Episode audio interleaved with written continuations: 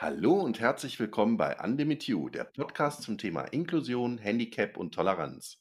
Unsere Vision, eine große Lobby für Menschen mit Behinderung und für alle verschiedenen Gruppen unserer Gesellschaft. Bunt, laut und mit interessantem Gesprächsstoff, Hintergrundinfos, Lifehacks und viele mehr. Im zweiten Teil unseres Magazinformats geht es heute um die Special Olympics und Paralympics, um das Eckpunktepapier Barrierefreiheit der Bundesregierung, über die Möglichkeiten des barrierefreien Reisens weltweit und was der ADAC damit zu tun hat, um barrierefreies Bauen in Deutschland, außerdem ein Beitrag zur Pharmaindustrie mit einem sehr interessanten Interview mit einer charmanten promovierten Neurobiologin. Ich bin Fredi und nach einem kurzen Intro geht's mit Armin und mir weiter.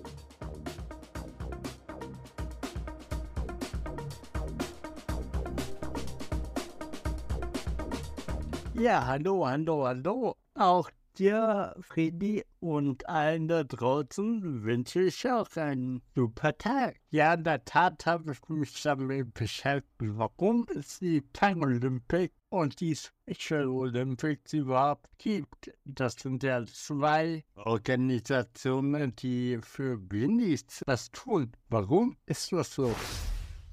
Ja, hi. Ähm, ich äh, ist früh, ich sitze ja mit meinem Kaffee und ich hoffe, ihr habt auch ein heißes Getränk oder ein kaltes, wie auch immer. Ich mag euch etwas über die Special Olympics und Paralympics erzählen, wo die Unterschiede sind und warum es die überhaupt gibt und am Ende, wie man helfen kann. Also hört mir gut zu und haltet euch fest. Das ist nämlich eine sehr tolle äh, Geschichte. Also, gerade die Special Olympics haben eine sehr geile Geschichte, äh, die dahinter steckt warum das überhaupt existiert. Der Beitrag, der lohnt sich für euch.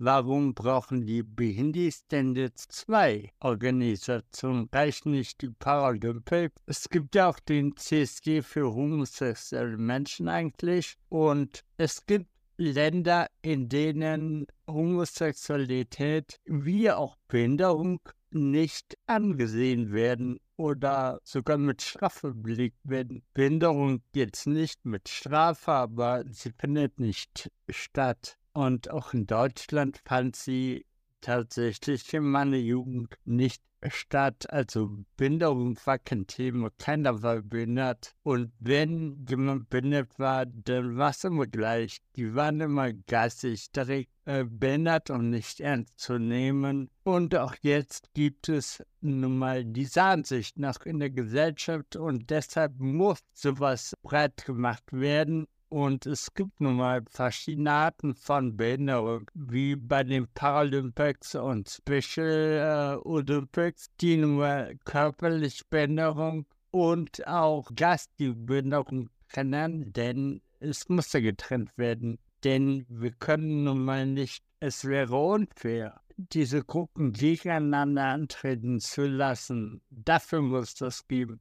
Lasst uns doch mal näher an die Sache einsteigen. Wir machen das hier ja nicht zum Spaß. Beide Geschwisterorganisationen, die Special Olympics wie die Paralympics, werden vom IOC akzeptiert und der Olympiade zugeordnet und sind bei der Ergo ein wirklich wichtiger Teil und unterstützenswert. Wir ihr jetzt diese Geschwisterunternehmungen, die so wichtig sind, unterstützen könnt, erzählen wir euch am Ende. Da sind nochmal alle Links und wie ihr mit den Leuten in Verbindung tretet, das führen wir unten alles nochmal auf.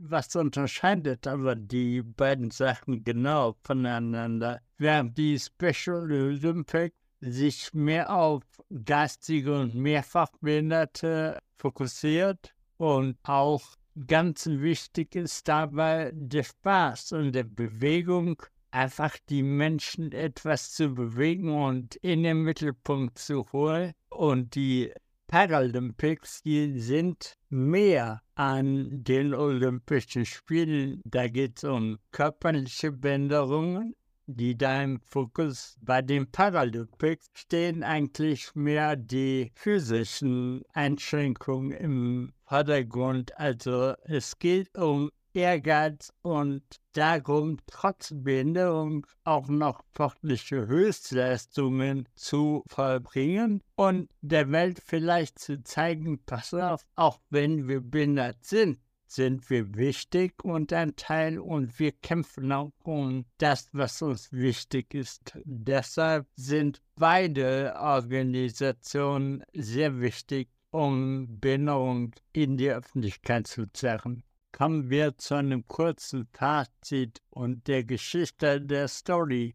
Also das Fazit ist gar nicht so kurz, aber die Geschichte ist nicht uninteressant. Wir fangen an mit der Special Olympics, die eine wirklich schöne Geschichte beinhaltet. Und zwar wurde sie gegründet von Eunice Kennedy Shriver, der Schwester des ehemaligen Präsidenten. Ihr kennt ihn wahrscheinlich auch als John F. Und die hatten oder sie hatte eine Schwester, die eine Behinderung hatte und hat gemerkt, dass Sport dieser Person hilft. Und deshalb hat die dann kurzerhand die Special Olympics ins Leben gerufen und mittlerweile nehmen Kinder und Erwachsene an über 30 olympischen Sportarten teil. Und es ist, es ist eine Herausforderung für alle diese Leute zum Glück und eine Plattform für Teamarbeit, Freundschaft und persönlichem Wachstum. Ich finde auf jeden Fall, das ist ein toller und unterstützenswertes Ziel.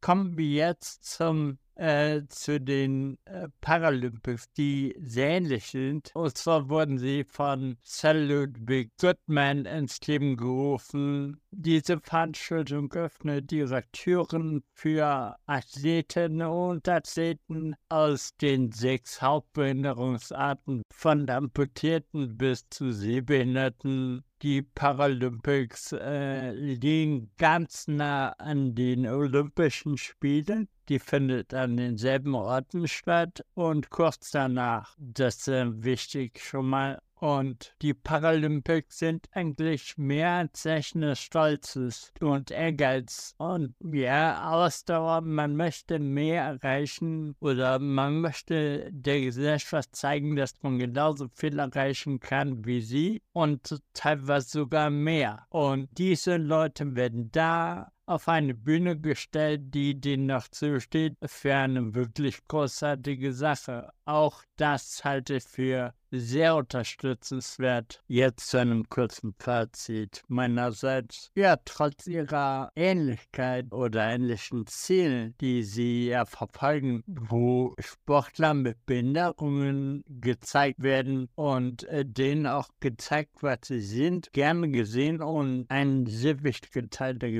Gesellschaft. Äh, Glück, das macht ein Teil unserer sehr bunten und äh, vielfältigen Gesellschaft ja aus. Und es ist, glaube ich, eine weitere Farbe zum Regen zur Regenbogenflagge. Und jetzt das, was ich angekündigt habe, nämlich wie könnt ihr unterstützen? Natürlich mit Spenden, das ist klar. Geld wird ja immer gerne gesehen und ähm, braucht die Leute. Hotelrechnungen und äh, Veranstaltungsorte und ähnliches müssen natürlich finanziert werden. Nicht zu vergessen das Catering und so. Dann gibt es noch die Freiwilligenarbeit. Also deine Ehrenamtlichkeit ist auf jeden Fall auch sehr gerne gesehen wie Nebenverein. Da könnt ihr die Sportler unterstützen oder ihr könnt die Botschaft verbreiten. Ihr könnt äh, am Bahnhof Guide sein. Ihr könnt alles Mögliche sein. Erkundigt euch auf der Website, die hier unten verlinkt ist. Ihr könnt, wenn ihr davon hört, natürlich auch sehr gerne darüber berichten. Und gerade die Influencer unter uns sind hier auch angesprochen von mir persönlich. Geht ruhig drüber. Ja nichts und ist geile Content. Wir Behinderten im Grunde so ein bisschen zeigen, dass wir ein Teil von dem großen Ganzen sind. Und das wird jetzt immer mehr und das sollten wir jetzt auch darstellen. dann, wenn ihr eine Firma habt oder so, könnt ihr euch natürlich sehr gerne um Partnerschaften und Sponsorings äh, mühen. Auch das ist natürlich gerne gesehen, weil, ist ja klar, T-Shirts und so brauchen die auch. Ja, lasst uns auf jeden Fall etwas bewirken und lasst uns zeigen, dass Behinderte uns wichtig sind, wie übrigens auch alle anderen von der Menschheit marginalisierten Leute oder Gesellschaftsgruppen. Sie gehören dazu und lasst uns zeigen. Das ist wichtig, wäre auch nochmal unsere Botschaft. Ja, Armin, ein sehr toller Beitrag, der, wie ich finde, einmal mehr die Notwendigkeit von Inklusion und auch der öffentlichen Aufmerksamkeit für Menschen mit einer Behinderung zeigt. Auch schön, dass du hier wirklich nochmal diesen Satz gebracht hast, äh, ein Teil vom großen Ganzen zu sein und sich dann auch mit anderen im Wettbewerb messen zu können und das in die Öffentlichkeit zu tragen. Sag mal, wie sieht es denn aus? Können denn da auch Investoren sponsern? Du hattest da, glaube ich, was zugesagt, aber gibt es da irgendwie Seiten, auf denen man sich melden kann oder wie läuft das? Ja, ja, sehr wichtige Frage. Hm, es gibt die Webseiten der Organisatoren bei der Dinge und die müssen sich natürlich finanzieren und ihr könnt euch da erkundigen, wie ihr das tun könnt. Sponsoren sind natürlich mega gerne gesehen, aber Spenden und ähnliches. Äh, wir verlinken die Seite hier unten oder die Seiten hier unten und da könnt ihr mal schauen, wenn ihr gerade noch Hilfe habt, äh, schickt dann das sehr gerne hin. Die freuen sich über alles. Ganz tolle Sache. Man sieht, man kann hier auf vielfältige Art und Weise helfen. Und ja, meldet euch einfach und ähm, ja, also vielen Dank für den tollen Beitrag nochmal. Es war super. Öffnet hoffentlich einigen Menschen die Augen, dass äh, auch Menschen mit Handicap, Menschen mit einer Behinderung was zu leisten in der Lage sind. Hast du nicht eben noch was von Eckpunkten oder so geredet? Ähm, hast du dir nicht da ein paar Gedanken zugemacht und was dazu aufgeschrieben? Ich würde mal sagen, keiner, oder? Keiner. In meinem ersten Beitrag geht es heute um die große Bundesinitiative Barrierefreiheit der Bundesregierung, welche wichtige Eckpunkte wie barrierefreies Wohnen, Reisen und Mobilität beinhaltet. Und das würde ich gerne mal für euch etwas näher beleuchten. Kurz zum Hintergrund steht hier geschrieben, in einem fortschrittlichen Land wie Deutschland muss das Leben barrierefrei sein. Barrierefreiheit ist ein Qualitätsstandard für ein modernes Land und ein Gebot wirtschaftlicher Vernunft. Von Barrierefreiheit profitieren neben Menschen mit Behinderung auch ältere Menschen, Menschen mit geringeren Deutschkenntnissen und junge Familien. Barrierefrei zu verwirklichen ist deswegen eine wichtige Zukunftsaufgabe. Deutschland hat die UN-Behindertenrechtskonvention ratifiziert. Artikel 9 Absatz 1 der UN-Behindertenrechtskonvention formuliert, dass die Vertragsstaaten geeignete Maßnahmen treffen, mit dem Ziel, für Menschen mit Behinderungen den gleichberechtigten Zugang zur physischen Umwelt, zu Transportmitteln, Information und Kommunikation einschließlich Informations- und Kommunikationstechnologien und Systemen sowie zu anderen Einrichtungen und Diensten, die der Öffentlichkeit in städtischen und ländlichen Gebieten offenstehen oder für sie bereitgestellt werden, zu gewährleisten. Obwohl in den vergangenen Jahren zahlreiche Regelungen getroffen wurden, um öffentliche Stellen und private Akteure zur Barrierefreiheit zu verpflichten, gibt es in vielen Lebensbereichen in Deutschland noch Barrieren. So ergeben zum Beispiel Hochrechnungen aus dem Mikrozensus 2018, dass nur rund 1,5 Prozent der Wohnungen in Deutschland barrierefrei oder barrierearm sind. Nach Auskunft der Kassenärztlichen Bundesvereinigung sind bislang nur ca. 26 Prozent der Haus- und Facharztpraxen barrierefrei. Der erste Bericht der Überwachungsstelle des Bundes für Barrierefreiheit von Informationstechnik zeigt, dass staatliche Webseiten teilweise nicht barrierefrei sind. Und in einer Umfrage der Aktion Mensch von Mai 2022 geben ein Drittel der Befragten mit Beeinträchtigung an, nicht selbstständig am öffentlichen Verkehr teilnehmen zu können, unterwegs sein zu können, weil sie die zahlreichen Barrieren nicht allein bewältigen können. Und genau das ist das Thema, was wir hier immer wieder ansprechen, dass es äh, insbesondere im öffentlichen Nahverkehr für behinderte Menschen sehr, sehr schwierig ist, äh, mobil zu sein und sich frei fortbewegen zu können. Aber auch in anderen Bereichen bestehen Barrieren. Die Menüführung vieler Bezahl- und Fahrkartenautomaten ist sehr kompliziert und stellt für viele Menschen eine große Alltagshürde dar. Für Kinder mit körperlichen Beeinträchtigungen gibt es nur wenige Spielplätze. Menschen mit Behinderungen in besonderen Wohnformen wie auch Menschen in Pflegeheimen haben oft das Problem, das Internet nicht nutzen zu können. An vielen Stellen fehlen barrierefreie Informationen in leichter Sprache und Gebärdensprache. Die Verbesserung der Barrierefreiheit ist in dieser Legislaturperiode und darüber hinaus eine bedeutsame Aufgabe für alle politischen Ebenen in Deutschland in ihrer jeweiligen Zuständigkeit und Finanzierungsverantwortung.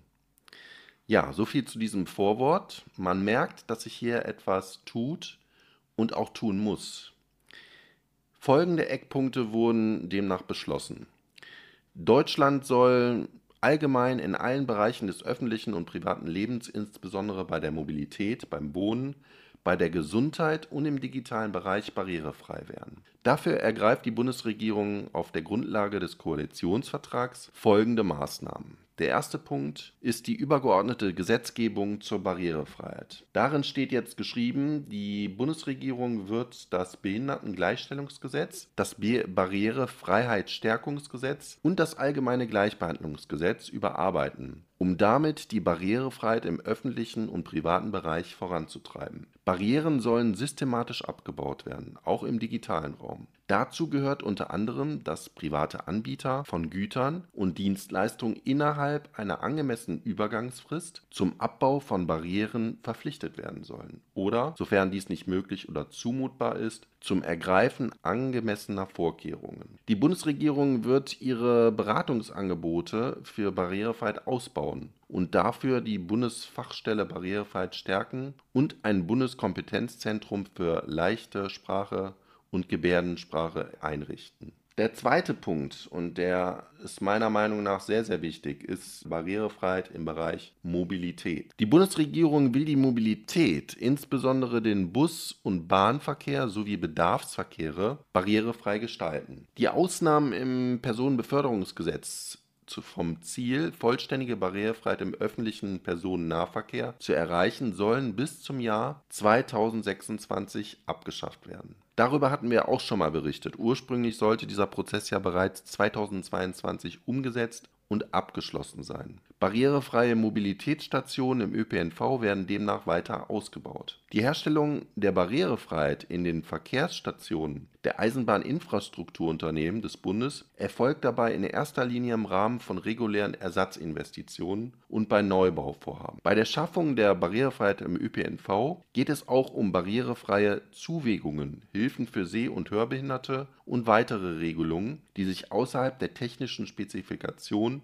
für Interoperabilität, ganz schwierige Worte hier, für Personen mit eingeschränkter Mobilität befinden und für deren Umsetzung die Länder und Kommunen zuständig sind. Ja, also ihr hört, es ist äh, sehr viel Fachchinesisch wieder, aber der Kern des Ganzen ist wohl der, und das verstehe ich so, dass hier schon Bewegung reinkommt und da wirklich auch einige Gesetze auf den Weg gebracht werden, die da wirklich hilfreich sind, um mehr Mobilität für, für eingeschränkte Menschen zu schaffen. Im Bereich Tourismus wird die Bundesregierung das Ideal des barrierefreien Reisens in der gesamten touristischen Leistungskette weiter unterstützen. Barrierefreies Reisen ist ein wesentliches Element der Teilhabe und wird daher in den Eckpunkten zur nationalen Tourismusstrategie und im dazugehörigen Arbeitsprogramm der Bundesregierung ausdrücklich adressiert. Und das äh, Reisen ist hier ein überaus wichtiger Punkt. Zurzeit ist es nämlich so, dass bei der Reiseplanung noch sehr viele Hindernisse auftauchen und man einige Zeit im Voraus äh, sehr, sehr, sehr gut planen muss, um keine bösen Überraschungen zu erleben. Die Freiheit, barrierefrei reisen zu können, ist als ein essentielles Muss. Zum Thema Reisen hat Armin dann später auch etwas für euch aufgearbeitet und wird das auch noch näher erläutern. Ja, der dritte Punkt in diesem äh, Eckpunkteplan ist die Barrierefreiheit im Bereich Wohnen und Bauen. Im Bereich Bauen und Wohnen setzt sich die Bundesregierung dafür ein, Barrieren abzubauen und Barrierefreiheit zu einem Qualitätsstandard zu machen.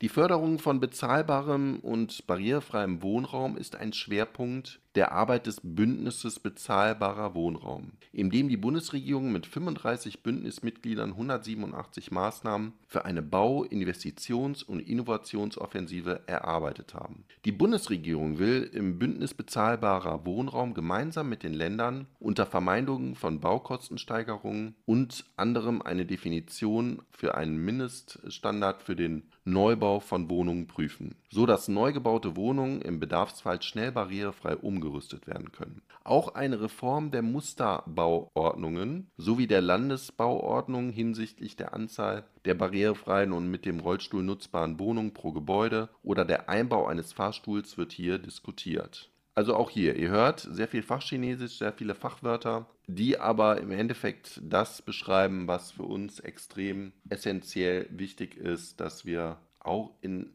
Häusern und in Gebäuden barrierefreie, mit dem Rollstuhl zugängliche Wohnungen haben, wo wir auch ein freies Leben führen können. Alle öffentlichen Gebäude des Bundes sollen barrierefrei werden, versteht sich meiner Meinung nach von selbst. Die Bundesregierung will das geplante Investitionsprogramm für etwa 4000 allgemein und berufsbildende Schulen in herausfordernden sozialen Lagen so ausgestalten, dass damit unter anderem auch die Barrierefreiheit gestärkt wird. Zudem wird sie sich weiterhin für die Barrierefreiheit in den überbetrieblichen Berufsausbildungsstätten oder Berufsbildungsstätten einsetzen. Auch dies ist ein wichtiger und guter Punkt, denn gerade in Zeiten von zu knappem Wohnraum kann es einfach nicht sein, dass mobilitätseingeschränkten Menschen nur ein winziger Anteil von gerade mal 1,5 Prozent an barrierefreiem Wohnraum zur Verfügung steht. Zu diesem Thema habe ich auch noch einen Artikel in den Kobinet-Nachrichten gefunden, dazu aber äh, später mehr. Punkt 4 in diesem Eckpunkteplan: Barrierefreiheit im Bereich Gesundheit. Die Bundesregierung wird einen Aktionsplan für ein diverses, inklusives und barrierefreies Gesundheitswesen erarbeiten. Ein besonderes Anliegen ist es dabei, noch bestehende Barrieren abzubauen und Inklusion in allen Bereichen des Gesundheitswesens voranzubringen. Hierzu wird das Bundesministerium für Gesundheit unter breiter Beteiligung aller maßgeblichen Interessenvertretungen und Organisationen konkrete Maßnahmen erarbeiten. Umfasst werden Aspekte der Gesundheitsversorgung, der Pflege und der Prävention ebenso wie Fragen der Digitalisierung im Gesundheitswesen und in der Pflege sowie der Diversität. Im Rahmen des Aktionsplans werden auch Lösungen erarbeitet, um Fortschritte bei der Barrierefreiheit von Gesundheitseinrichtungen, insbesondere von Arztpraxen, zu erzielen sehr wichtiger Punkt, um eine breite gesundheitliche Versorgung für Behinderte zu gewährleisten. Um Barrieren für pflegebedürftige Menschen in der häuslichen Versorgung abzubauen, werden künftig auch digitale Technologien aus der Pflegeversicherung finanziert, wenn sie als Pflegehilfsmittel oder Wohnumfeld verbessernde Maßnahmen einen pflegerischen Nutzen aufweisen. Im Schutzsystem für gewaltbetroffene Frauen entwickeln wir innovative Konzepte für neue Hilfsangebote, von denen auch Frauen mit Behinderung profitieren. Ja, also ihr seht, auch hier hat man sich da sehr viele Gedanken gemacht. Gerade äh, auch im Thema, beim Thema Gesundheit hört man ja wirklich oft, dass, dass Arztpraxen nicht barrierefrei sind. Habe ich selbst schon erlebt bei einigen Orthopäden, dass da nicht äh, optimale Bedingungen vorherrschen. Es ist nicht immer so einfach, als Rollstuhlfahrer, jetzt speziell in unserem Fall als Rollstuhlfahrer, überall hinzukommen. Also von daher ein guter Punkt. Der fünfte Punkt, Barrierefreiheit im Bereich Digitales. Und zwar will die Bundesregierung die digitale Barrierefreiheit und digitale Teilhabe für alle verbessern. Dafür trifft sie Maßnahmen in den Bereichen Telekommunikation, digitale Infrastruktur und bei den digitalen Angeboten des Bundes. Zudem prüft die Bundesregierung die Machbarkeit einer technologieoffenen, barrierefreien und europaweiten Medienplattform. Hierbei muss insbesondere auch die digitale Nutzungskompetenz mit speziellen Angeboten verbessert werden, da fehlendes Know-how ein zentrales Hindernis bei der Nutzung digitaler Angebote darstellt. Außerdem sollen digitale Inhalte barrierefrei auch in leichter Sprache und Gebärdensprache zur Verfügung stehen. Im Telekommunikationsbereich wurden und werden Maßnahmen zur Verbesserung der Barrierefreiheit im Bereich Notruf-Vermittlungsdienste für gehörlose und hörgeschädigte Endnutzer und bei der Nutzung von Telekommunikationsdiensten umgesetzt. Auch eine sehr gute Sache. Ich erwähne da nur kurz den äh, Telefonnotdienst oder den Notruf Da gibt es dann so einen Notrufknopf, so einen habe ich auch. Also alles, was in diese Richtung geht, alles, was weiterentwickelt wird, was noch zuverlässiger und besser wird, ist ein Zugewinn. Von digitaler Barrierefreiheit können Menschen mit Behinderungen nur bei einer leistungsfähigen digitalen Infrastruktur und einer flächendeckenden Versorgung profitieren. Ich sage nur schnelles Internet, ihr versteht. Ein flächendeckender Zugang zum Internet ist in Deutschland gegeben. Die Gigabit-Strategie der Bundesregierung zielt darauf ab, eine flächendeckende Versorgung mit Glasfaseranschlüssen bis zum Jahr 2030 zu erreichen. Ja, sehr ambitioniert, würde ich hier mal an der Stelle sagen. Die Digitalstrategie der Bundesregierung stellt klar, dass Digitalisierung so zu gestalten ist, dass alle Menschen von ihr profitieren können. Die digitale Teilhabe von Menschen mit Behinderungen soll in allen Lebensbereichen mitgedacht und umgesetzt werden. Bei der Umsetzung des Online-Zugangsgesetzes und der Verwaltungsdigitalisierung wird die Nutzerfreundlichkeit und einfache Bedienbarkeit von IT-Produkten berücksichtigt. Vertreterinnen und Vertreter der Menschen mit Behinderungen sollen bei der Entwicklung von IT-Produkten des Bundes beteiligt werden. Das Format der Digitallabore, das im Rahmen der Umsetzung des Online-Zugangsgesetzes genutzt wird, kann hier als Muster dienen. Auch hier wahnsinnig wichtiger Ansatz, dass Menschen mit Behinderungen in die Prozesse eingebunden werden, da nur sie aufgrund ihrer Perspektive und ihren Erfahrungen wissen, wo die Probleme liegen. Die Bundesregierung wird weiterhin prüfen, wie der barrierefreie Zugang zu digitalen Finanzdienstleistungen weiter gestärkt werden kann. Die Umstellung des klassischen Schwerbehindertenausweises auf einen digitalen Teilhabeausweis wird geprüft. Sie muss mit der Initiative der EU-Kommission, einen europäischen Behindertenausweis einzuführen, kompatibel sein. Also, man kann gespannt sein, was da noch auf EU-Ebene passiert. Außerdem will die Bundesregierung noch, äh, noch den digitalen Verbraucherschutz stärken und damit auch für mehr Barrierefreiheit in der Nutzung digitaler Angebote sorgen. Guter Punkt nochmal zum Schluss. Auf den letzten Punkt gehe ich jetzt hier nicht mehr so weit ein, in, insofern, dass das jetzt äh, einfach nochmal eine Zusammenfassung der Bundesinitiative Barrierefreiheit ist, wo nochmal zusammengefasst wird, dass halt all diese Aufgaben oder, oder diese, diese Barrieren abgebaut werden müssen und dass da wirklich ein Zusammenarbeiten der Bundesregierung, der Länder und der Kommunen notwendig ist. Da geht es allgemein nochmal um, um die Verantwortungsbereiche, um, um diese ganzen Beschlüsse, die da gefasst werden, ja, und um die Kooperation der einzelnen Institutionen. Also man kann all diese Punkte meiner Meinung nach nur dick unterstreichen, weil sie genau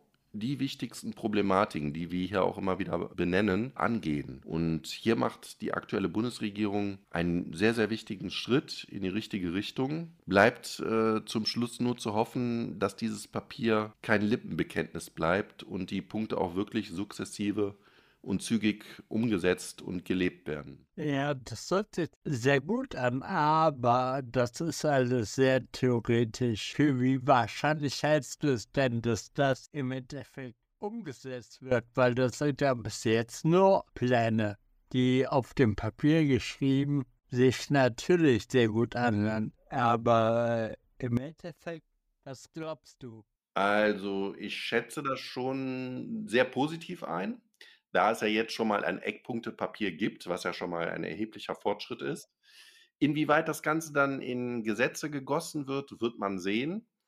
Ähm, ich denke auch, das wird noch eine ganze Zeit lang dauern, bis das Ganze erstmal Fahrt aufnimmt. Aber wie gesagt, die Tatsache, dass es da ein Eckpunktepapier jetzt überhaupt schon mal gibt von der Bundesregierung, lässt mich schon sehr hoffen, dass auch das Bewusstsein dafür jetzt noch größer wird. Und vor allem, was noch wichtiger ist, ähm, dass dann auch zukünftige Bundesregierungen das äh, hoffentlich, hoffentlich in ihr Programm mit übernehmen äh, noch besser wäre es natürlich, wenn es die Gesetze vorher schon gibt, solange die aktuelle Regierung im Amt ist, sodass äh, da jetzt nichts mehr passieren kann im Sinne von machen wir jetzt doch nicht. Also ich bin da schon sehr, sehr positiv eingestellt, dass da äh, in den nächsten Jahren schon einiges passiert. Ja, ich äh, fände das immer sehr herrlich, wenn das zwei Regierungen übergreift, weil dann äh, unter zu schnell die Pläne wieder über den aufgeschmissen werden und neu gefasst werden. Es ist keine Verbindlichkeit, dass sie das müssen machen.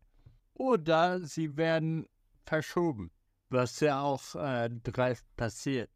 Ja, genau, das war ja auch genau der Punkt, äh, den ich schon angesprochen hatte, äh, wie mit dem mit den barrierefreien Haltestellen, dass das ja eigentlich geplant war für Anfang 2022, jetzt aber verschoben wurde auf 2026, weil es halt einfach, ähm, nicht machbar war oder nicht geleistet werden konnte. Und, ähm, ja, da bleibt zu hoffen, dass zumindest diese Baustelle bis 2026 erledigt ist und alles Weitere dann auch jetzt, äh, entsprechend in die richtigen Bahnen gelenkt wird, so dass es da nicht morgen und auch nicht übermorgen, aber in den nächsten Jahren, äh, für uns und und und für alle weiteren Menschen, für die kommenden Generationen da einiges an Erleichterung geschaffen wird in Deutschland. Nicht nur in Deutschland, aber gut, das Eckpunktepapier gilt ja jetzt für Deutschland. Äh, in anderen Ländern Europas ist man da teilweise schon etwas weiter. Aber äh, wichtig ist halt, dass, dass wir in Deutschland vorankommen, was die Barrierefreiheit und die Hilfen für Menschen mit Handicap angeht. Ja, und im, im Zuge dessen äh, können wir jetzt eigentlich direkt nahtlos übergehen zu deinem Beitrag. Du hattest was Schönes gefunden zum Thema barrierefreies Reisen und was äh, der ADAC da so anbietet. Erzähl doch mal, was du da so recherchiert und gefunden hast. Ja, hallo. Dann setz euch mal bitte richtig hin. Das ist ja wie ein Stück Wasser an der Kurve. Wir haben ein erstes Thema. Wir müssen reden. Und zwar geht es um Urlaubsplanung für Behinderte. Unlimited You hat da zwar schon mal drüber geredet, und zwar zweimal, aber wir können sicherlich noch etwas mehr darüber reden und besser, denn es haben sich auch andere Möglichkeiten ergeben. Und darüber reden wir jetzt. Und auch jetzt gilt, wiederholt euch was zu trinken, setzt euch hin, haltet euch fest, schnallt euch vorher an, wir steigen ein. Ja gut, ich habe gehört, und es ist eine vage These natürlich, aber ich habe davon gehört, dass auch Behinderte gerne verreisen. Das ähm, kann sein für manche Gesunde wird das vielleicht überraschend kommen, aber ich kann es euch aus eigener Erfahrung sagen, ja, ab und zu besucht man gerne mal andere Orte.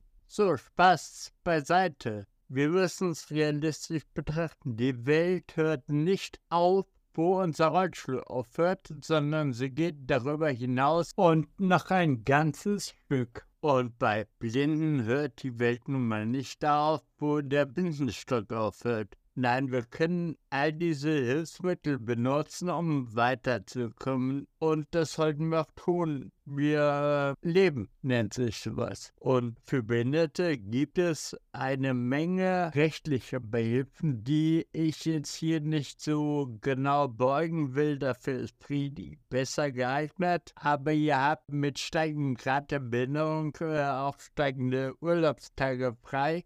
Und finanzielle Beihilfen und von anderen Möglichkeiten erzähle ich euch jetzt. Ich möchte darauf hinweisen, dass das folgende keine bezahlte Werbung ist. Ähm, wir werden im Augenblick noch von niemandem bezahlt und sollte sich das ändern, werden wir das transparent machen durch mindestens das Symbol des Werbung ist. Aber das finde ich, ist eine interessante Möglichkeit, über die wir berichten müssen. Kleiner Sidefact von mir. Ich habe gerade dieses Schild gemacht, auf dem steht No Ad. Und im Folgenden geht es hauptsächlich um den ADAC. Also würde man theoretisch denken können, ich meine No ADAC aber genau das Gegenteil ist der Fall. Ich muss es zugeben, von meinen Recherchen habe ich nicht gewusst, wie viel der ADAC für die Gleichstellung überhaupt tut. Der ADAC ist bedacht daran, dass jeder egal mit welcher Behinderung oder Fasson, reisen kann und zwar überall hin und immer günstig. Einige Möglichkeiten werden wir hier aufzeigen. Wir leben in einer Zeit, in der zum Glück für behinderte und gleichzustehende Personen viele Möglichkeiten erleichtert werden und äh, möglich gemacht werden. Auch ein Zeichen meiner Augen für die Burgbewegung, auf die ich sehr kritisch, aber auch sehr, sehr stolz schaue. Und wir wären auch nicht ohne die Hilfe privater Organisationen und privater Menschen. Und der DRC ist so eine Organisation, die scheint wirklich sehr bedacht daran zu sein, für Behinderte Reisen möglichst leicht zu machen oder die ganze Mobilitätsnummer leicht zu machen der ADAC hat zum Beispiel eine Broschüre rausgebracht. Ich möchte mal sagen, es ist ein ganzes Buch. Der ADAC, sie nennt es Broschüre. Und ich weiß nicht, ob es das Paper gibt, aber das PDF hierzu ist unten verlinkt. Und zwar heißt das selbstbestimmt unterwegs und zusammengefasst bietet der Text einen umfassenden Leitfaden für Ressourcen, um die Mobilität und Selbstständigkeit von Menschen mit Behinderungen in Deutschland Außerdem werden zugängliche Transportmittel wie dem ÖPNV, Taxis, Züge, Flugzeuge, Schiffe beschrieben. Auch Nachteilsausgleich wie Rabatt- und Hilfsorganisationen und Hilfsangebote werden erläutert. Es gibt Tipps für Reisen wie Anmietung geeigneter Fahrzeuge, rollstuhlgerechte Unterkünfte und wo man Schlüssel für Behindertentoiletten bekommt. Ich habe so ein Ding und muss sagen, das ist ziemlich geil keine Schlangen mehr, immer eine relativ saubere Toilette. Aber sind wir ehrlich, A ist der Preis ziemlich hoch dafür, den wir zahlen müssen, nämlich die Behinderung und die einen künstlichen Darmausgang haben, brauchen eine saubere Toiletten. Also gar nicht ungerechtfertigt, aber ein toller Luxus.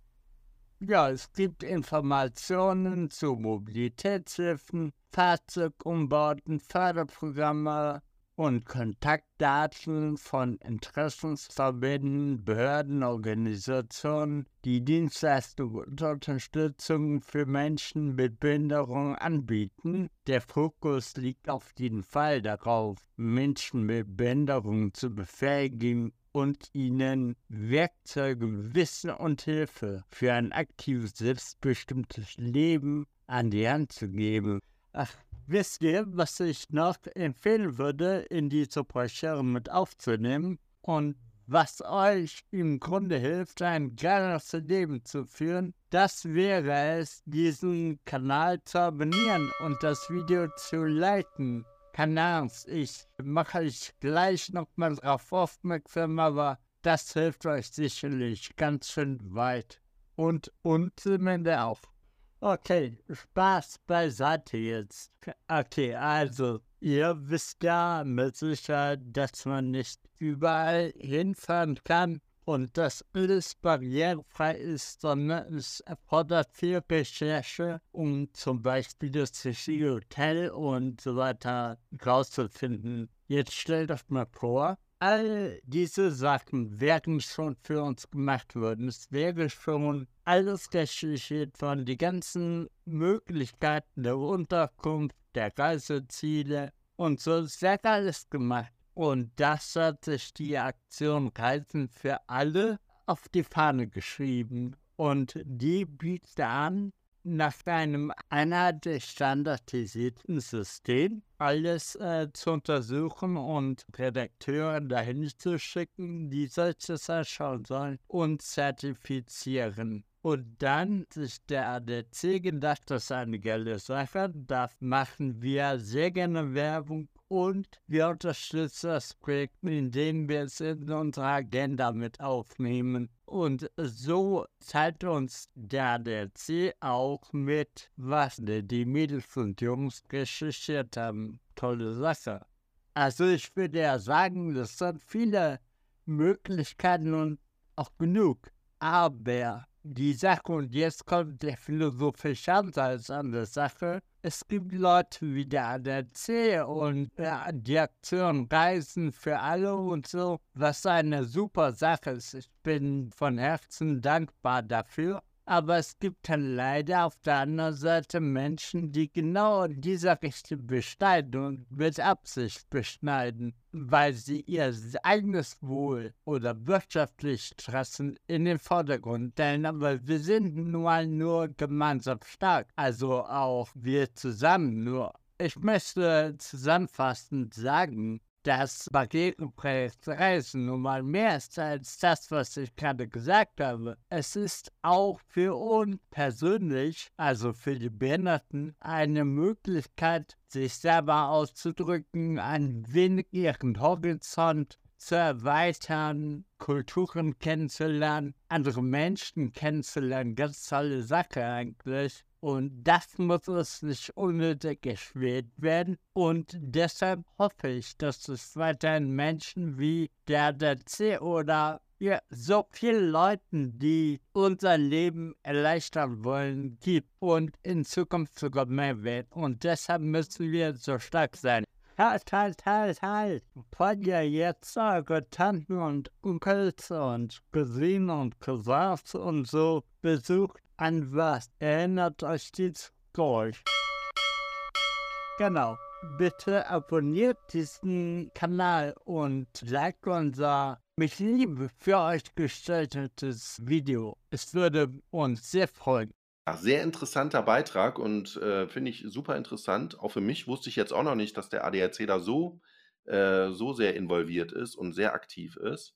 Und ähm, ja, das, was du sagtest, wichtige Sache, Schwerbehindertenausweis, da hattest du ja den Grad der Behinderung angesprochen. Ähm, also der Schwerbehindertenausweis kann äh, bei eurem Versorgungsamt beantragt werden. Und je nach Grad der Behinderung stehen euch dann diverse Vergünstigungen und Erleichterungen für den Alltag und der sozialen Teilhabe zur Verfügung. Also beispielsweise auch für den Urlaub. Da gibt es dann hier und da Vergünstigungen oder günstigere Eintrittspreise oder noch bestimmte Hilfen, die man dann benötigt. Ähm, und was auch wichtig ist, wenn man diesen Schwerbehindertenausweis hat, hat man unter anderem auch einen Steuerpauschbetrag von bis zu 7.400 Euro pro Jahr. Lohnt sich also auch, ähm, den zu haben und das auch anzugeben, da man da auch äh, noch gutes Geld bei der Steuer sparen kann, wenn man dann eine Steuererklärung am Ende des Jahres macht. Richtig. Und um diese Information alle zusammenzufassen, brauchen wir nun mal Leute. Ihr könnt diese Infos bei uns bekommen, aber wir holen uns die Infos auch von anderen. Das heißt, so Leute wie der ADAC sind da schon eine sehr gute Hilfe. Außerdem gibt es halt auch noch viele, viele Versorgungscenter und so, die euch auch mit Informationen versorgen sollen, es aber manchmal nicht richtig tun, weil die wollen auch Geld sparen. Also rate ich euch dazu, unabhängige Quellen zu Rate zu ziehen. Und äh, Fredi ist in meiner Augen eine sehr kompetente Quelle. Aber genug dazu. Ich habe gehört, du hast auch noch ein bisschen mehr zu deinem Eckpunkteplan recherchiert und äh, erforscht und so und hast Infos aus den Kubinet-Nachrichten gesammelt? Ja, äh, genau, richtig. Ich habe in den Kubinet-Nachrichten noch einen ergänzenden Artikel zum Thema barrierefreies Bauen entdeckt. Und ja, passend zum Eckpunkteplan Barrierefreiheit der Bundesregierung wird hier nochmal etwas genauer auf die Situation bei Neubauten und die damit verbundenen Normen, Standards, ja, und auch gesetzlichen Regelungen für barrierefreien, barrierefreien Wohnraum eingegangen.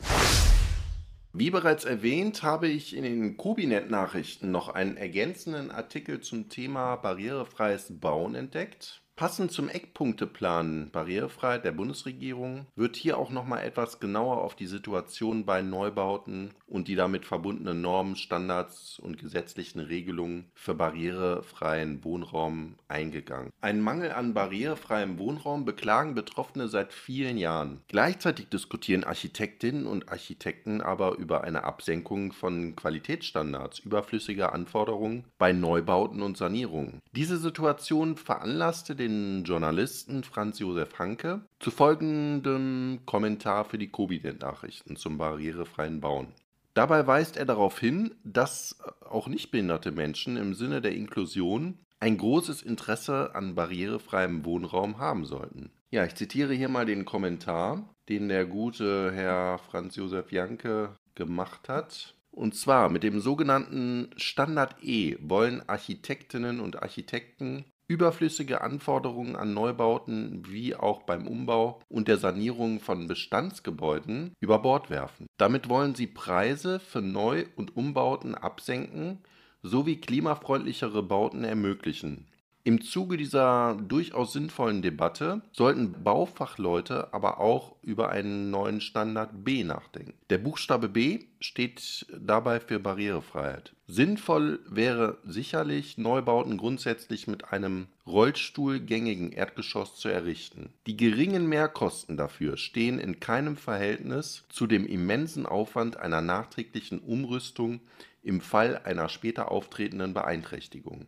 Nur 2% aller Wohnungen und Einfamilienhäuser in Deutschland sind annähernd barrierefrei. 2%. Lediglich jedes zehnte Gebäude lässt sich stufenlos erreichen. Darin sind auch öffentliche Bauten mit erfasst. Mehr als 10% der Menschen sind jedoch schwerbehindert. Viele von ihnen haben eine motorische Beeinträchtigung. Für sie sind barrierefreie Wohnungen hilfreich oder sogar unerlässlich. Aber auch alle anderen Menschen sollten im Sinne der Inklusion eigentlich barrierefrei wohnen. Dafür gibt es gleich mehrere Gründe, die im Ergebnis dazu führen, dass auch Nichtbehinderte barrierefreien Wohnraum bevorzugen sollten. Zum einen treten viele Behinderungen und Beeinträchtigungen erst im fortschreitenden Lebensalter auf. Wer dann in einer barrierefreien Wohnung lebt, kann dort bleiben und muss nicht mehr entweder umziehen oder die Wohnung nachträglich zu hohen Kosten barrierefrei umgestalten lassen was oft überhaupt nicht möglich ist. Die barrierefreie Wohnung verringert also die Folgen und die damit begründete Besorgnis, im Alter eine Behinderung oder Beeinträchtigung zu erleben.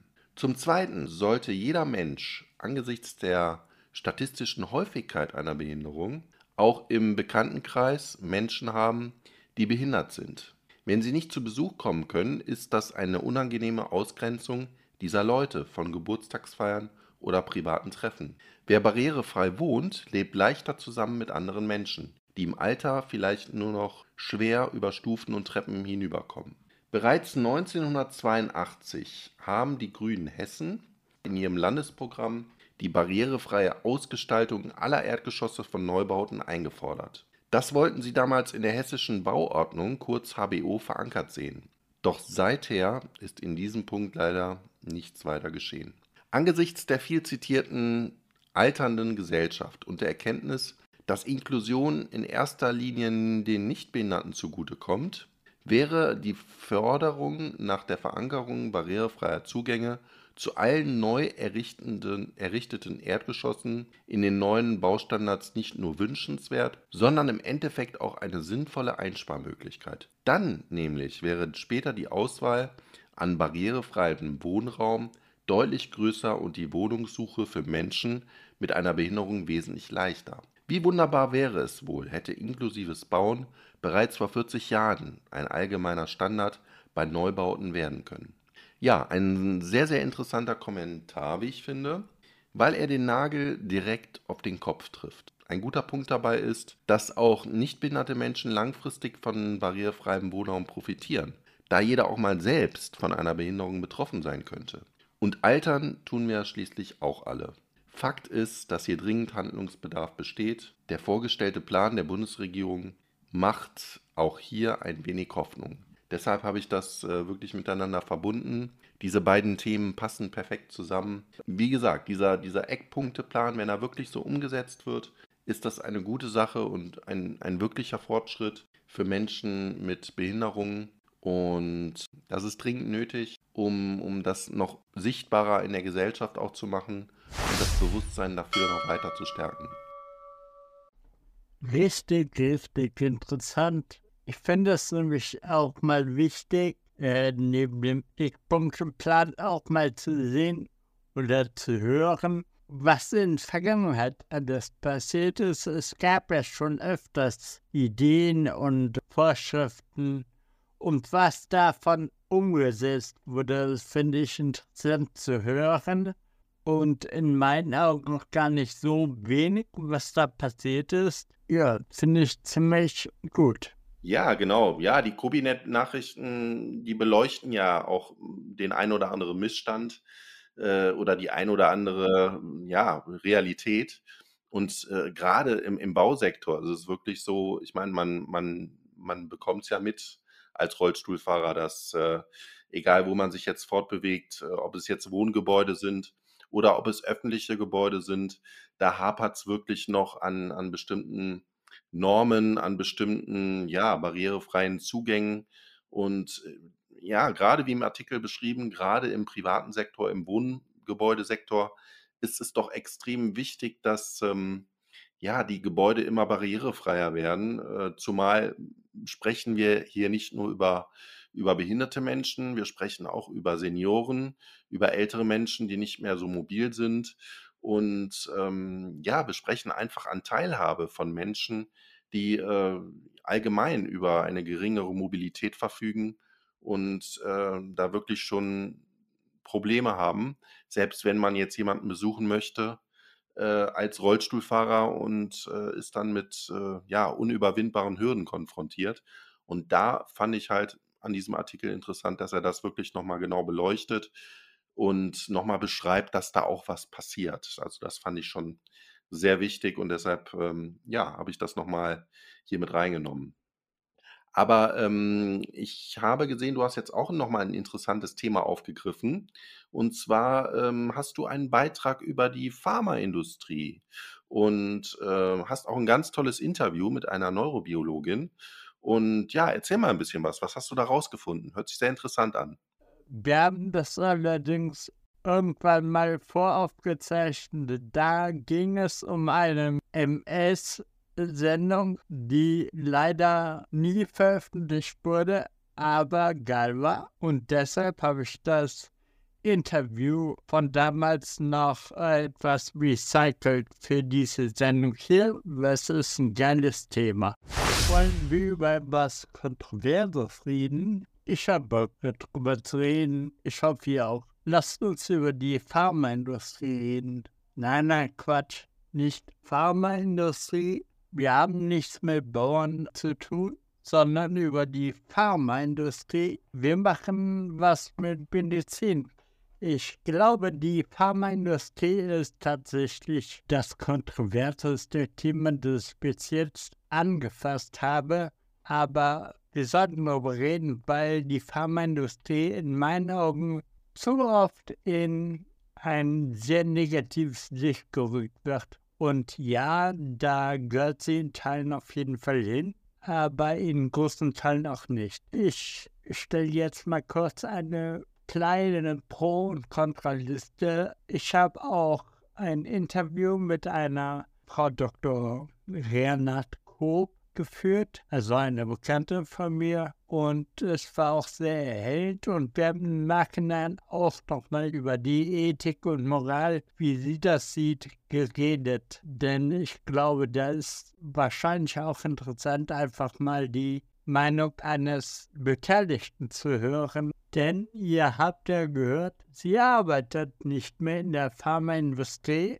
Sie ist natürlich immer noch Neurobiologin, aber sie hat darin gearbeitet und Einblicke. Keine Angst an die Pharmaindustrie, das ist jetzt nicht so ein Whistleblower-Ding oder so. Es wird hier keiner an ein schlechtes Licht gerückt, sondern einfach nur angestoßen und das müssen wir ja anstoßen. Da machen wir uns doch nichts vor.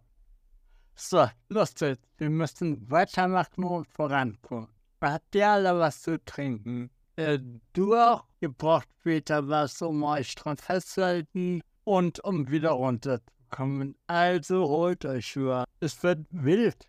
Fangen wir mit einem sehr philosophischen Grundsatz an. Und zwar soll ja die Pharmaindustrie dafür zuständig sein, den größtmöglichen Nutzen für die größtmögliche Anzahl von Menschen zu bringen und zu leisten. Wir können also argumentieren, dass die Pharmaindustrie unser Wohl maßgeblich beeinflusst hat. Sie entwickelt Medikamente und Behandlungen, die Krankheiten heilen oder lindern. Stellt euch vor, wie viele Leben alleine dadurch gerettet wurden. Wir verdanken der Pharmaindustrie wirklich eine Menge. Mal abgesehen von Kopfnachttabletten, die ja auch irgendwie hergestellt werden müssen, und das macht die Pharmaindustrie.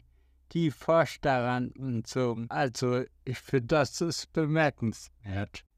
Hey, das tut sich an wie eine Werbeveranstaltung für die Pharmaindustrie. Aber nein, es gibt auch dunkle Seiten und über die reden wir jetzt.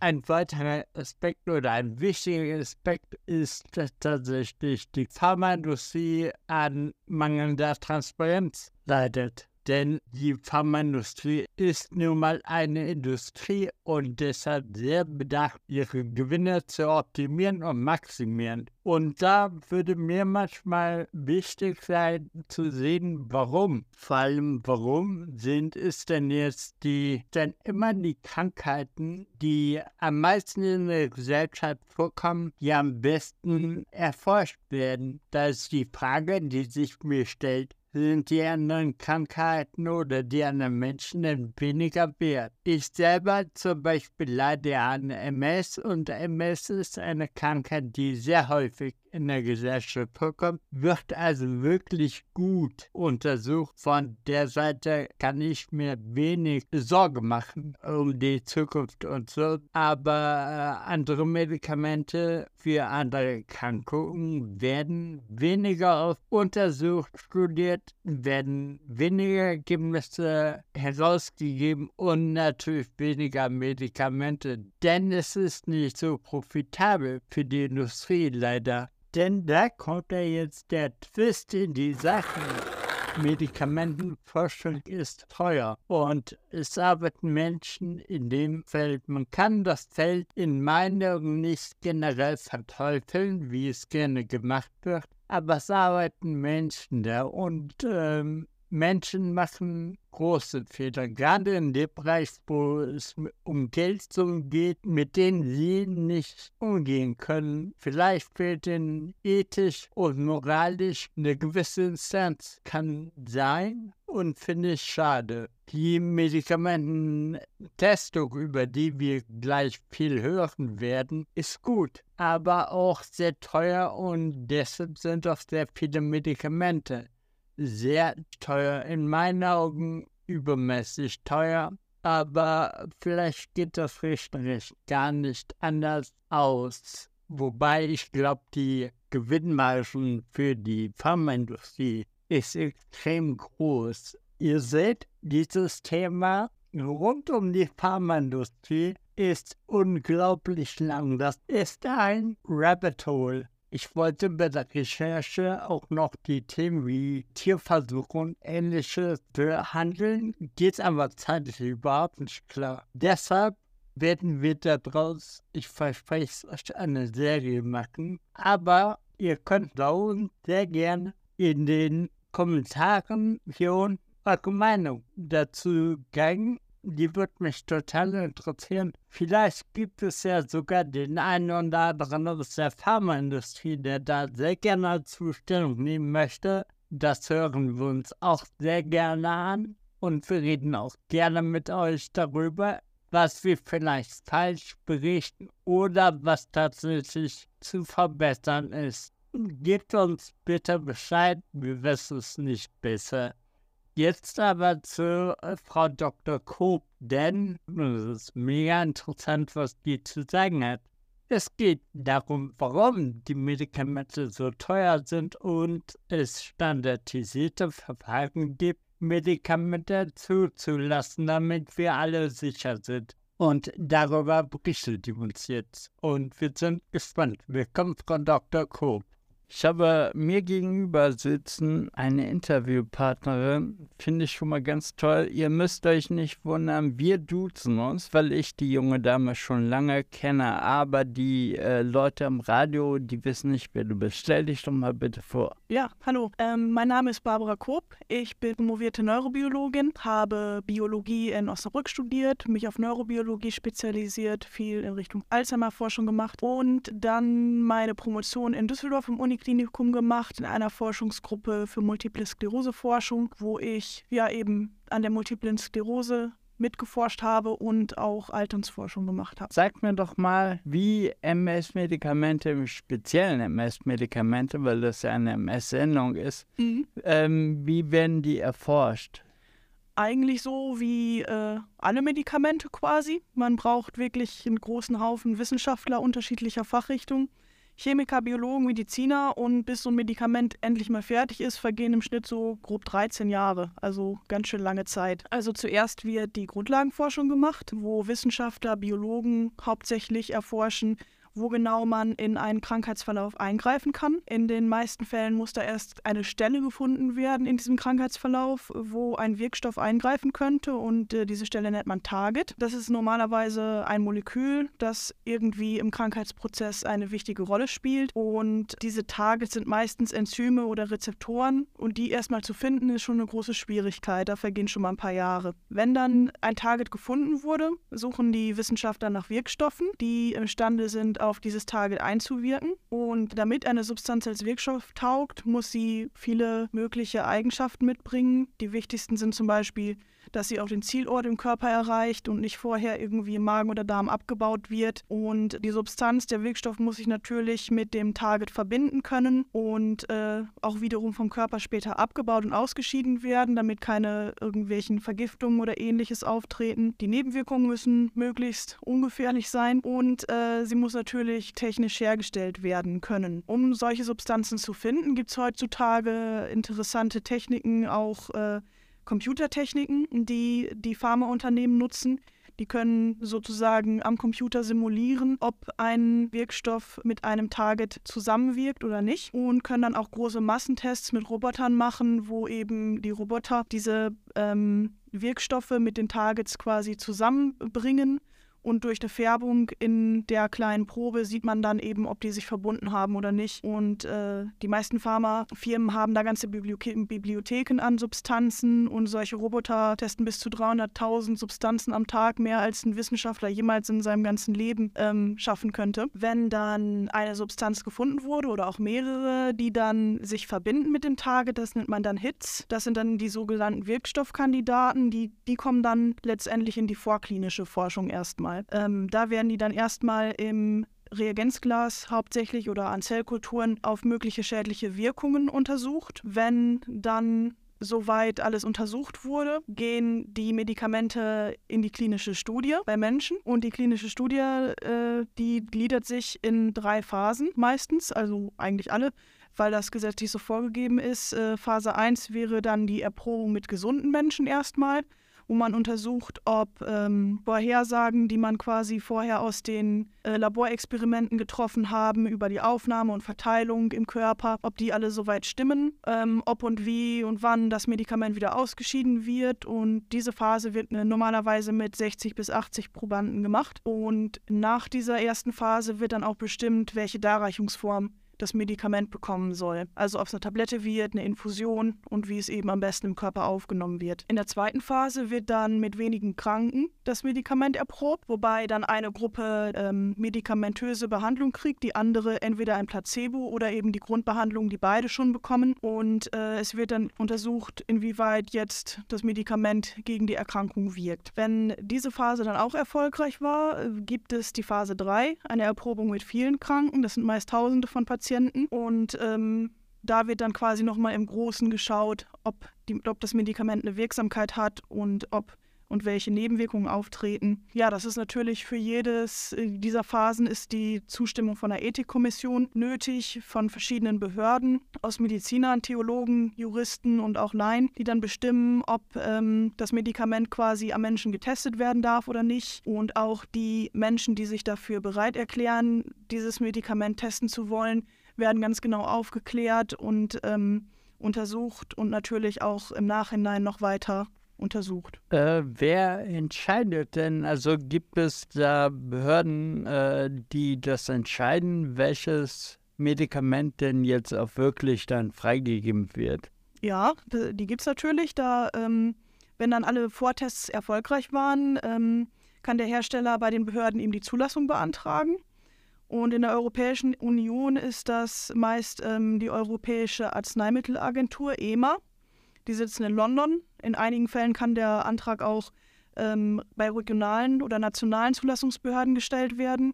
In Bonn ist das zum Beispiel das Bundesinstitut für Arzneimittel und Medizinprodukte, äh, das Paul-Ehrlich-Institut in Langen bei Frankfurt. Ja, um eben diese Zulassung zu bekommen, muss das Unternehmen alle Unterlagen über die technische Qualität und Reinheit, Haltbarkeit und alle Studienergebnisse eben an diese Behörden abliefern. Ähm, wird meistens auf DVD oder Internetverbindung gemacht, wenn das mehr als 500.000 Seiten Dokumente sein können. Die eigentliche Zulassung erteilt dann die Europäische Kommission in Zusammenarbeit mit den Vertretern der EU-Mitgliedstaaten. Und so eine Bearbeitung vom Antrag bis hin zur Genehmigung ähm, kann auch im Schnitt mal so um die 13 Monate dauern, äh, einschließlich Hin- und Rückfragen, die dann vielleicht noch äh, offen sind. Und ja, nach der Zulassung kann dann der Hersteller das Präparat äh, in Deutschland direkt an die Ärzte quasi weitergeben, verkaufen und den Patienten zur Verfügung stellen. Das sind ja eine Menge Sachen. Mhm. Äh, sind das denn alle standardisierte Verfahren? Ja, genau. Die äh, dann testen? Ja, genau. Also das sind alles standardisierte Verfahren, wird für jedes Medikament quasi so gemacht. Das äh, vom Impfstoff gegen Grippe bis hin zum Multiple Sklerose-Medikament ist das für alle Medikamente gleich. Dann muss man eben erst rausfinden, welches Medikament passt am besten zu welchem Patienten und in welcher Dosierung. Aber ich denke, im Großen und Ganzen wird sich da in der Zukunft noch viel tun. Ja, dann sind wir mit der Fragerunde jetzt auch durch. Ich, äh, ich bedanke mich bei dir. Ja. Es war mir eine Ehre und eine Freude, mit dir reden zu können. Gerne. Dann wünsche ich einen schönen Tag. Dankeschön, gleichfalls. Ja, wir sehen, es wird viel getan, damit wir einigermaßen sicher hindurchkommen. Durch alles eigentlich. Aber wir gehen in Zukunft doch noch drüber. Aber äh, wir sind uns da einig, also Frau Dr. Cook und ich und Kelly übrigens auch. Ihr Wohlbefinden steigert sich ganz immens dadurch, dass sie diesen Kanal und abonniert und die Glocke läutet. Das wäre super wichtig äh, für euer Wohl. Man macht das sehr gerne für uns. Okay, also war ein wirklich erhellendes Interview mit Frau Dr. Kob. Das hat mir also Spaß gemacht und die Links stehen alle unten. Ja, die Pharmaindustrie, sehr interessanter Beitrag. Ein weites Feld mit einigen Pro und Kontras, wie du sehr schön dargestellt hast. Äh, vielen Dank auch von meiner Stelle an deine charmante Interviewpartnerin. Ich denke, dass unsere Zuhörer hier einen ja, schönen Einblick in die Thematik bekommen haben. Und ähm, ja, also es hat auf jeden Fall sehr viel Spaß gemacht, das Interview, das hat man gehört. Ja, auf jeden Fall hat das. Äh, Barbara und ich kennen uns ja jetzt auch schon einige Jahre und äh, ich habe es nie bereut, immer wenn ich jetzt eine Frage habe in die neurologische oder neurobiologische Richtung sie einfach und sie antwortet dann darauf. Ich finde es total großartig. Außerdem gebe ich natürlich gerne damit an, dass ich eine Frau Doktor kenne, dass man meine Geschichte zur Pharmabiologie und zur Neurobiologie und so weiter. Friedli, also ich habe nichts mehr. Wollen wir die Sendung jetzt langsam dem Ende zu gehen lassen? Ja, das sollten wir dann gerne machen, dass wir die Leute dann jetzt auch so langsam verabschieden. Die Folge ist jetzt etwas länger geworden. Wir hoffen, dass es euch gefallen hat. Es war sehr detailliert in Teilen. Und ähm, ja, genau, das nächste Thema, was du unter anderem hast, ist äh, ein interessantes Gespräch mit Paper Dolls heißt die Dame, glaube ich, oder? Ja, also die heißt nicht Paper Dolls, das ist ein komischer Name. Sie hat ein Unternehmen gegründet, oder ein Unternehmen als Paper Dolls, und das hat sich zur Aufgabe gemacht, ähm, junge Leute mit dem Down-Syndrom Trisomie 21 fotografiert. Ich finde, das ist eine sehr schöne Sache, weil dadurch werden äh, mal Menschen in den Mittelpunkt gerückt, die nicht den Normen entsprechen. Und das sind wunderschöne der Fotos. Und mit der habe ich jetzt ein bisschen hin und her geschrieben. Sie hat mir viel über sich erzählt und wie sie dazu gekommen ist. Und dazu erzähle ich in der nächsten Sendung sehr gerne sehr viel. So, jetzt aber wirklich äh, Tschüss. Ähm, wir hauchen euch zum Abschied ein leises, aber traumhaftes Lebt wohl bis äh, zum nächsten Mal. Wir freuen uns auf euch. Ihr wisst, Glocke und so. Bis dann und Ade, euer Unlimited Team.